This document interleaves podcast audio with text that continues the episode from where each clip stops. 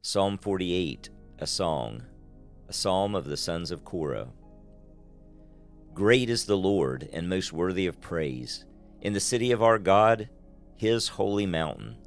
Beautiful in its loftiness, the joy of the whole earth, like the heights of Zaphon is Mount Zion, the city of the great king. God is in her citadels. He has shown himself to be her fortress. When the kings joined forces, when they advanced together, they saw her and were astounded. They fled in terror. Trembling seized them there, pain like that of a woman in labor. You destroyed them like ships of Tarshish, shattered by an east wind. As we have heard, so we have seen in the city of the Lord Almighty, in the city of our God. God makes her secure forever. Within your temple, O God, we meditate on your unfailing love. Like your name, O God, your praise reaches to the ends of the earth. Your right hand is filled with righteousness.